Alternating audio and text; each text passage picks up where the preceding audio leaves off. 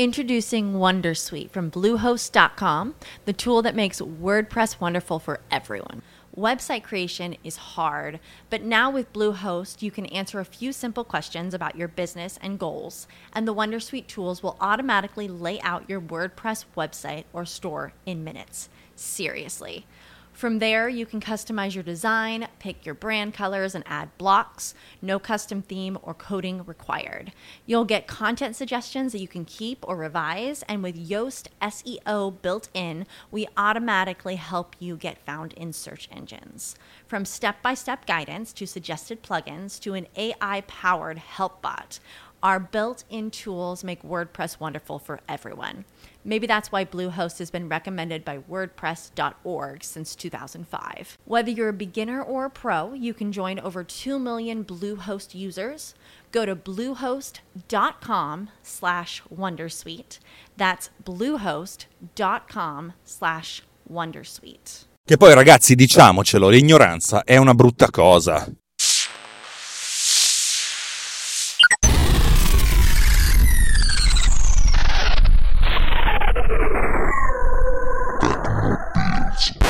E quando dico ignoranza non parlo di stupidità, non voglio confondere le due cose. Ignorare significa ignorare proprio, qualcosa che uno non sa.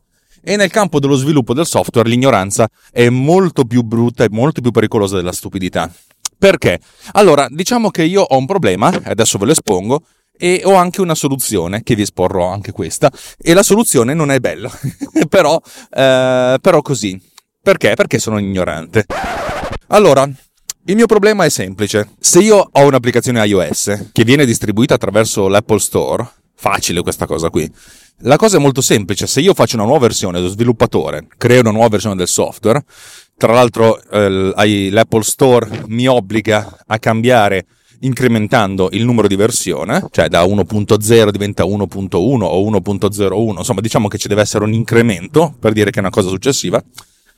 L'Apple Store si occupa di un sacco di cose importanti e interessanti. La prima cosa è notificare gli utenti che c'è una nuova versione dell'applicazione. Avete presente? Vi dice arriva il pallino. Questa cosa funziona sia iOS che su Google, ragazzi. Cioè, non, non, non, non tiriamoci le paranoie, perché tra l'altro stamattina è una mattina dedicata al fatto che Apple sta andando di merda da parte di Marco Arment che dice quando c'era lui, lui era tutta un'altra cosa, ma questo è un altro discorso, magari ne parleremo un'altra volta e più approfonditamente con qualcun altro, con qualche ospite. Insomma, l'Apple Store notifica l'utente che c'è un aggiornamento, l'utente può scegliere di scaricare o in alcuni casi impostare in automatico l'aggiornamento. Questo aggiornamento si installa la, la, vecchia versione viene tolta, i dati vengono mantenuti, la nuova versione viene caricata e l'utente ha, ha un pallino che gli dice questa è una versione nuova. E questa è, una cavolo, è, una, è facilissimo.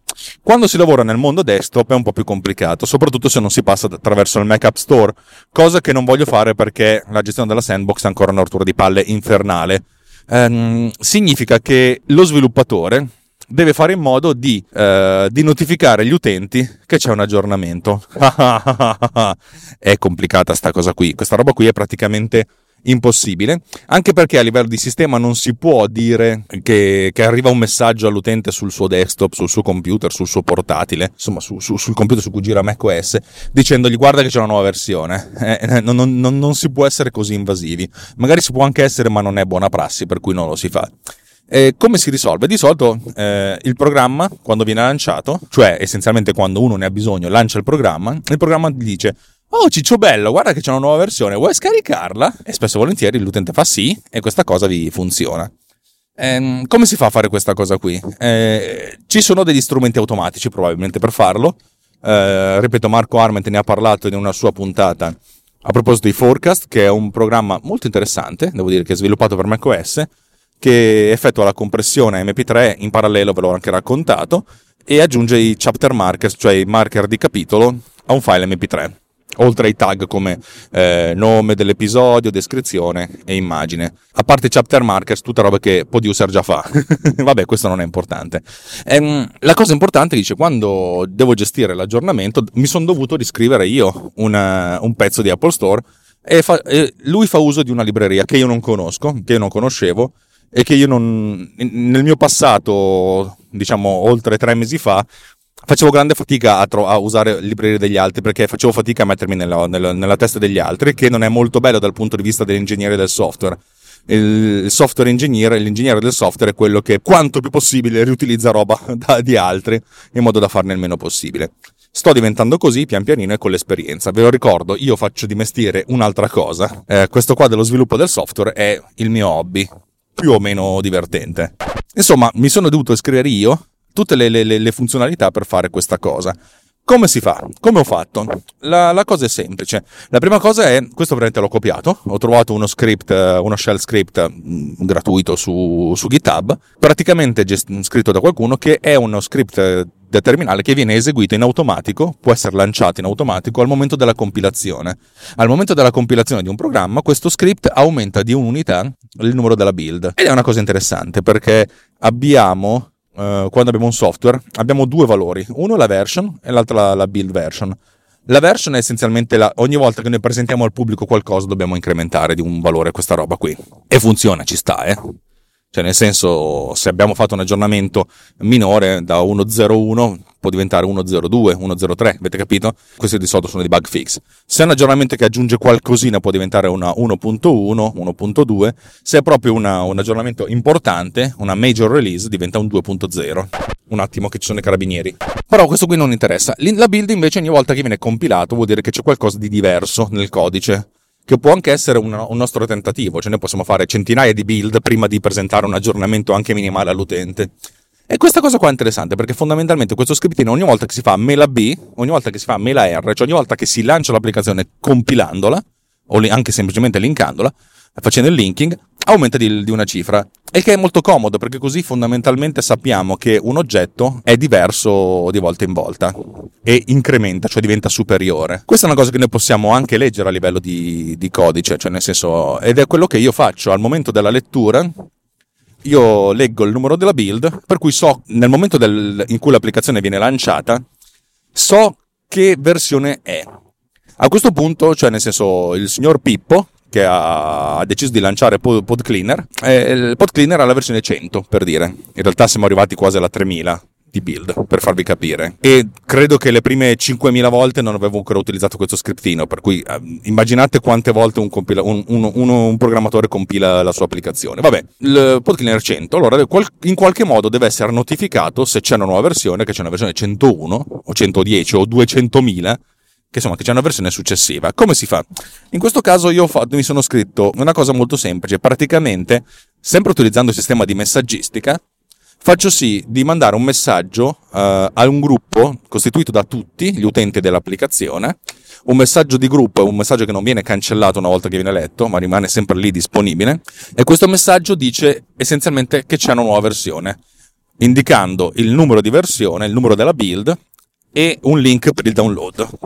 Perché il link potrebbe anche cambiare, nel senso, metti caso che a un certo punto cambio provider dove mettere le cose, il link cambia. Per cui cioè, l'URL deve essere sempre collegato. Praticamente quando io creo una nuova versione, faccio la build 101 di PodCleaner, allora mando un messaggio di gruppo, il gruppo tutti, gruppo all, gli utenti di PodCleaner, con indicato appunto in un formattato eh, come il testo del messaggio il, il, soggetto del messaggio è update e il testo del messaggio è costituito da due campi campo build version 101 e il campo la URL di download download URL che sarà http due punti slash slash. Dopo vediamo anche questo.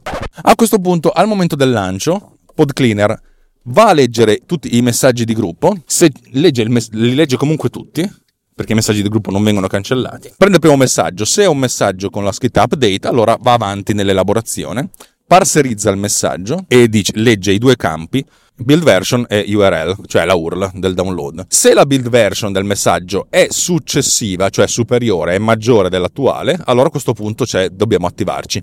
Viene mandato un messaggio all'utente, una, una, una finestra, un messaggio, un alert, proprio una schermata che dice Ciao utente, c'è una nuova versione dell'applicazione la versione che stai utilizzando tu è, e gli mostra il numero 100, cioè la build attuale.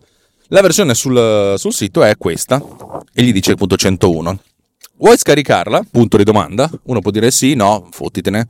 Eh, se dice no o fottitene, in realtà credo che ci sia solo il no, e nel caso faccia no si salva questa versione per cui dice mm, questa volta frega niente, va bene così. Se invece dice sì, a questo punto apre la URL del download, cioè questa cosa qui in pratica chiama il browser, questa URL, essendo una URL di download, apre una pagina completamente bianca perché fa partire direttamente lo scaricamento e inizia lo scaricamento. A questo punto, scaricato il file, eh, la palla passa all'utente. Lo so, nel, in un mondo ideale si dovrebbe chiudere l'applicazione e installare quella nuova. Non è ancora il mondo ideale, per cui per adesso funziona che l'utente deve andare nella cartella di download, prendere l'icona del, del programma, perché c'è solo quella, non c'è una cartella, trascinarla dentro nella cartella delle applicazioni, sovrascrivere la precedente. C'è un modo di fare anche questo e vi spiego dopo come funziona. Ma prima vorrei parlarvi del, di, come funzio- di come fare a fare la messaggistica. Come facevo prima? Prima facevo così: prendevo un file, una volta che veniva compilato mi segnavo il numero della build e in un programma che mi sono scritto io internamente che manda messaggi creavo e componevo il messaggio indirizzato a tutti gli utenti di quella singola applicazione con l'update ed era una cosa macchinosa. A un certo punto mi sono scritto una piccola applicazione in FileMaker che faceva la stessa cosa che creava questo, questo, messaggino, ma anche questo era un po' faticoso. L'ultima versione è stata quella in cui praticamente con, consentivo di trascinare su FileMaker. Tanto una signora è uscita dallo stop venendo quasi sotto la mia automobile. Le puzza la vita, signora. Mi spiace.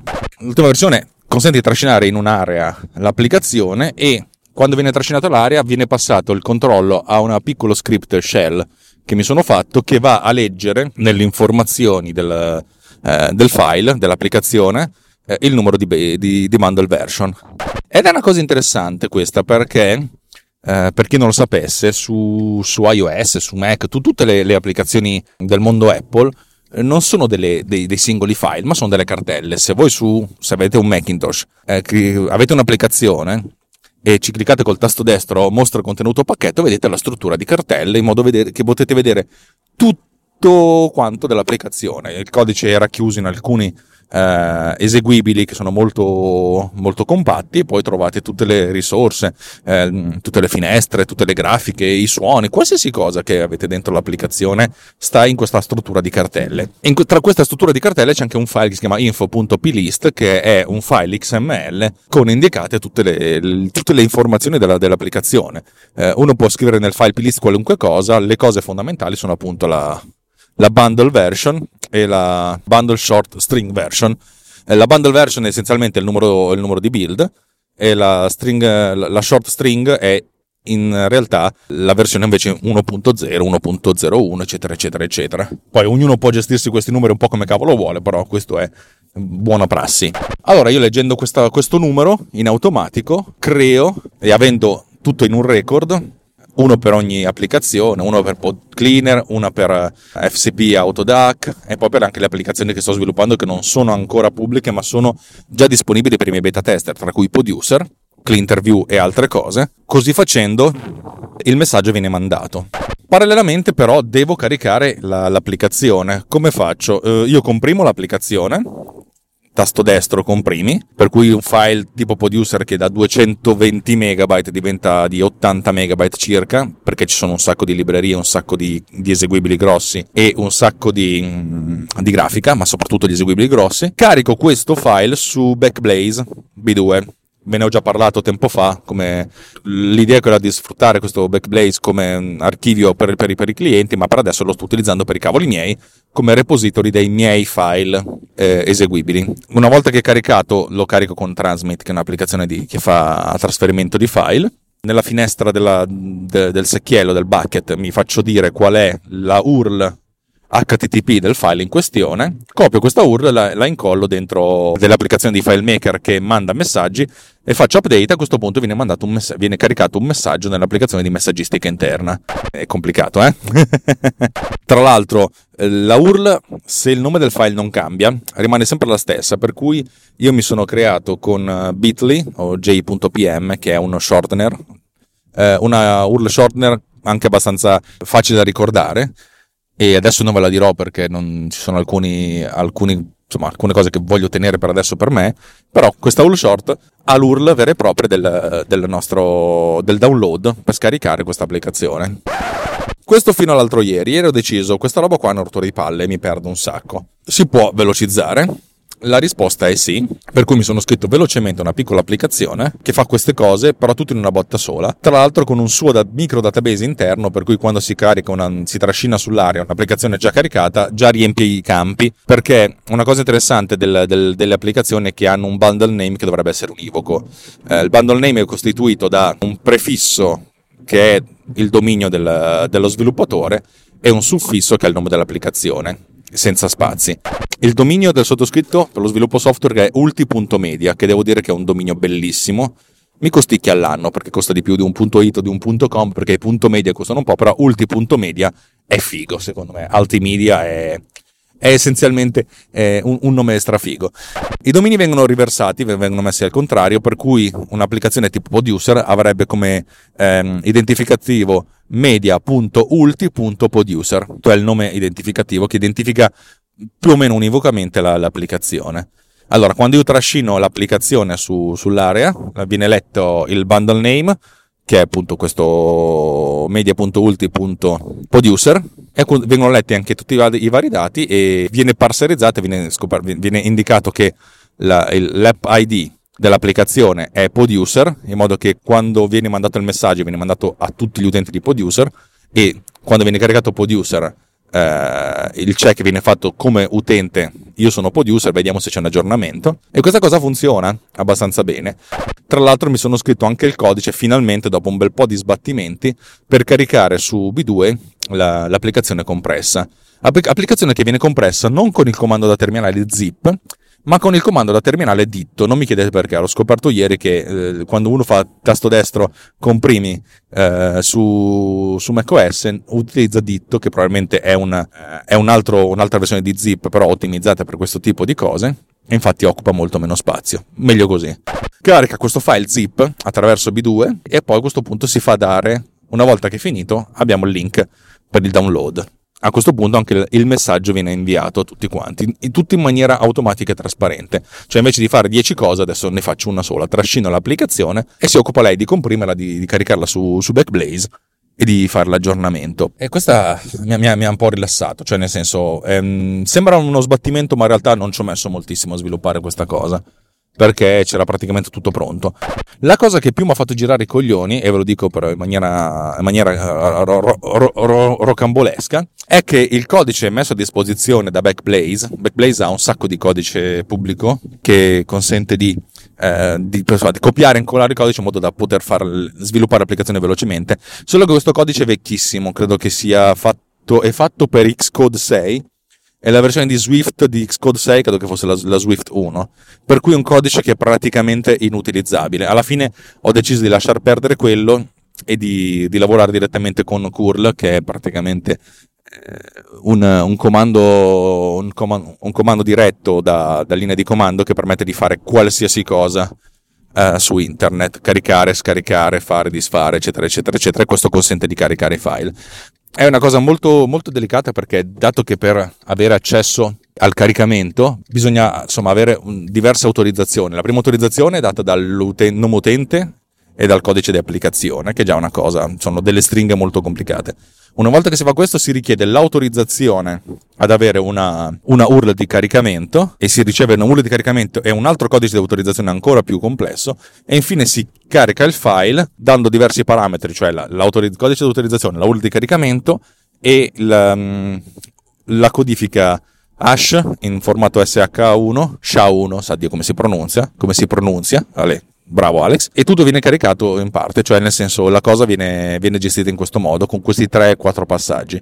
È una rottura di palle, ma va bene, anche perché poi ogni volta che si fa una richiesta il, il server restituisce con un JSON con tutte le indicazioni necessarie. Non è niente di complicato, devo dire la verità. Cioè, probabilmente sei mesi fa mi sarei messo le mani nei capelli, che non ho. Adesso invece devo dire che l'ho gestita in maniera piuttosto efficiente.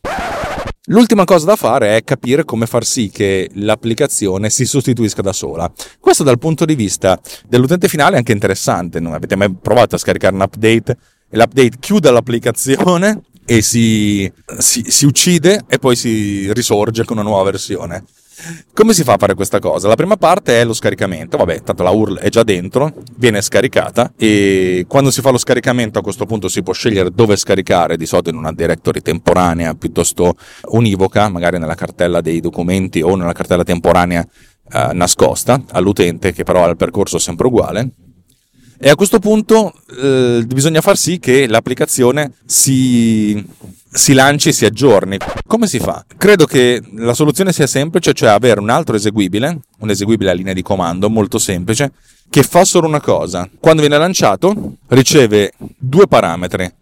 Uno la cartella di destinazione e uno la cartella di sorgente. La cartella sorgente o il percorso sorgente ci dovrebbe dire uh, dove sta l'applicazione che abbiamo scaricato, di solito anche un file zip. Il secondo è la, la destinazione, cioè dove sta in questo momento dove è stata uh, installata l'applicazione, nella cartella applicazioni per esempio, ma potrebbe anche essere un po' dove si vuole per certi versi. In pratica l'applicazione dice io dove sto, cioè l'applicazione che deve, deve essere, de, si deve autoammazzare per poi risorgere, deve dire io dove sto e poi la cartella dove, da dove è scaricato la, il, il percorso, dove è scaricato il file zip con la nuova versione. Lancia questa applicazione, che è un'applicazione a linea di comando, e poi si uccide, cioè esce, punto. L'applicazione a linea di comando, eh, nel, nel, intanto che l'applicazione, si, l'applicazione principale si, si chiude, decomprime il file zip e poi copia il contenuto della cartella, cioè dell'applicazione che in realtà è una cartella, sovrascrivendo la cartella precedente. Punto. Semplice. La domanda è come fai a lanciare un'applicazione a linea di comando? Cioè dove sta questa applicazione a linea di comando? È semplicissimo, questa applicazione a linea di comando viene eh, embeddata all'interno dell'applicazione vera e propria. Cioè voi potete caricare all'interno di un'applicazione, si può caricare all'interno di un'applicazione, sto parlando di macOS, un'altra applicazione si possono caricare infinite cose perché è un po' come avere una, una, una, un, un, albero di cartelle. Voi non lo vedete perché quando fate clic- cliccate sull'icona di Photoshop, di, di Final Cut, di Word, uh, di Spotify, cliccate su un'icona, ma in realtà questa, questo cliccare su un'icona è cliccare su un'icona che ha un nome punto .app. Spesso e volentieri eh, gli utenti non, non, vedono l'estensione, io lo faccio perché mi piace sapere che cos'è. Questo punto .app eh, dice al sistema operativo questa roba è un'applicazione, vai a cercare all'interno il file .plist e cerca di capire qual è l'eseguibile da lanciare, poi fa tutta una serie di elaborazioni che vengono nascoste all'utente elaborazioni che però hanno a che vedere con dei, dei, codici eseguibili all'interno dell'applicazione di questa struttura di cartelle. Voi in questa struttura di cartelle ci potete mettere dentro qualunque cosa, tra cui anche quest'altra applicazione che fa appunto uccide eh, do, do, quando viene uccisa, tra virgolette, quando l'applicazione principale si auto-uccide, fa, lancia linea di comando, di sotto lo vedete praticamente una piccola iconcina trasparente eh, nel dock che, fa, che, esegue essenzialmente questa cosa. Ok, mi manca, mi manca la, la, realizzazione di questa roba linea di comando, ma non è una cosa impossibile. Non so se lo farò, credo di sì perché è bello, anche perché poi questa cosa diventa una cosa comune a tutti, eh, una cosa comune a tutte le, le, le applicazioni che io, che io, faccio, diventa una cosa comoda per l'utente. È triste che io debba riscrivermi queste cose da solo, probabilmente c'era modo di farlo in maniera più o meno eh, efficace ed efficiente riciclando codice degli altri, ma ormai sono arrivato al 90% della, della soluzione del problema, per cui direi che da qui in poi posso farlo io, che mi, mi, serve, mi serve, sempre, fa sempre comodo eh, imparare cose nuove. Eh, vabbè, Niente, direi che questo è il meccanismo con cui funzionano un po' tutti i sistemi di aggiornamento delle applicazioni. Eh, non ho inventato la ruota, non ho, non ho inventato l'acqua calda, eh, la sto reinventando, sto riscoprendo come, come, si fa la ruota, sto riscoprendo come si fa l'acqua calda e, e, vi, e ve lo vi metto a corrente di, di questa cosa. Vi ricordo che state ascoltando Alex Raccuglia su Tecnopills di Runtime Radio. E se vi piace quello che, che facciamo, andate su runtimeradio.it slash uh, anch'io e partecipate alla nostra campagna di uh, autofinanziamento attraverso Patreon. Se vi piace tantissimo quello che faccio io, o anche se non vi piace, ma insomma se, se, se pensate che potete rendermi allegro e felice, nelle note dell'episodio trovate il link eh, ad Amazon, uh, sponsorizzato da me. Mm, sì, si dice così. E per cui quando voi comprerete qualcosa su Amazon partendo da questo link, non, voi non spenderete una virgola in più, Uh, ma io mi beccherò l'uno per mille di quello che, che avete comprato, per cui eh, diciamo che mi posso, mi posso, regalare un caffè ogni tanto. Per farvi capire, l'anno scorso ho tirato su 28 dollari, 28 euro, e semplicemente perché magari qualcuno diceva scusa ma devo comprare un obiettivo, me ne consiglieresti uno? Sì certo, guarda questo obiettivo qui. Cioè io davo le indicazioni effettivamente di quello che avrei preso io per, eh, per la persona, infatti sono sempre stati tutti molto contenti. Oh, mi sono fatto pagare la consulenza 1-2 euro a botta. per cui se volete la consulenza 1-2 euro a botta, che poi me li dà Amazon, non me, dà, non me le date neanche voi, sono ben contento. Se volete contattarmi direttamente, vi trovate tutte le, le indicazioni nella nota dell'episodio. Potete anche mandarmi una mail a alex-alexracuglia.net, se no andate a vedere sul mio sito internet, c'è sempre modo di contattarmi, alexracuglia.net, se no se vi piace Telegram, che secondo me è molto più figo di Whatsapp, andate su telegram.me slash technopillsriot, technopillsriot, che è il nostro gruppo di, di, insomma, di discussione comune. E poi se da lì volete messaggiarmi in privato siete, siete ben lieti. Vi ricordo che siete, insomma, vi, vi, vi esorto a fare delle recensioni su iTunes che da un po' che non ne fate, perché al raggiungimento delle 20 recensioni su iTunes come premio, la reward, eh, farò una puntata a, a, due con uno di voi, di quelli che ha partecipato, uno di quelli che ha fatto l'intervista. E naturalmente, come ho detto precedentemente, questa puntata, questa intervista non sarà un'intervista con uno dei soliti noti, ma con uno che non, ho, che non conosco, per cui uno di voi eh, che potrebbe anche fare delle cose folli in puntata, ma chi se ne frega. è sempre stato bello, vi racconto che oggi è venerdì, credo che sia il 9 eh, febbraio, e non ho assolutamente voglia di lavorare, per cui sarà una giornata lunghissima. Ciao belli, un bacione e tanto sushi a tutti quanti. Perché a me sushi piace, eh.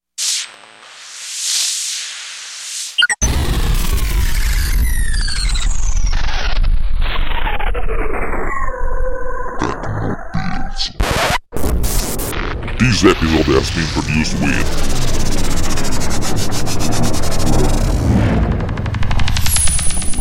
Boat Cleaner. Discover more at boatcleaner.com. Judy was boring. Hello. Then Judy discovered ChumbaCasino.com. It's my little escape. Now Judy's the life of the party. Oh, baby, Mama's bringing home the bacon. Whoa, take it easy, Judy. Chumba. The Chumba life is for everybody. So go to ChumbaCasino.com and play over 100 casino style games. Join today and play for free for your chance to redeem some serious prizes. Ch-ch-chumba. ChumbaCasino.com. No purchase necessary. Void where prohibited by law. 18 plus terms and conditions apply. See website for details. Hello, it is Ryan, and we could all use an extra bright spot in our day, couldn't we? Just to make up for things like sitting in traffic, doing the dishes, counting your steps, you know, all the mundane stuff. That is why I'm such a big fan of Chumba Casino. Chumba Casino has all your favorite social casino style games that you can play for free anytime, anywhere with daily bonuses. That should brighten your day a little. Actually, a lot. So sign up now at chumbacasino.com. That's ChumbaCasino.com. No purchase necessary. VGW. Void were prohibited by law. See terms and conditions. 18 plus.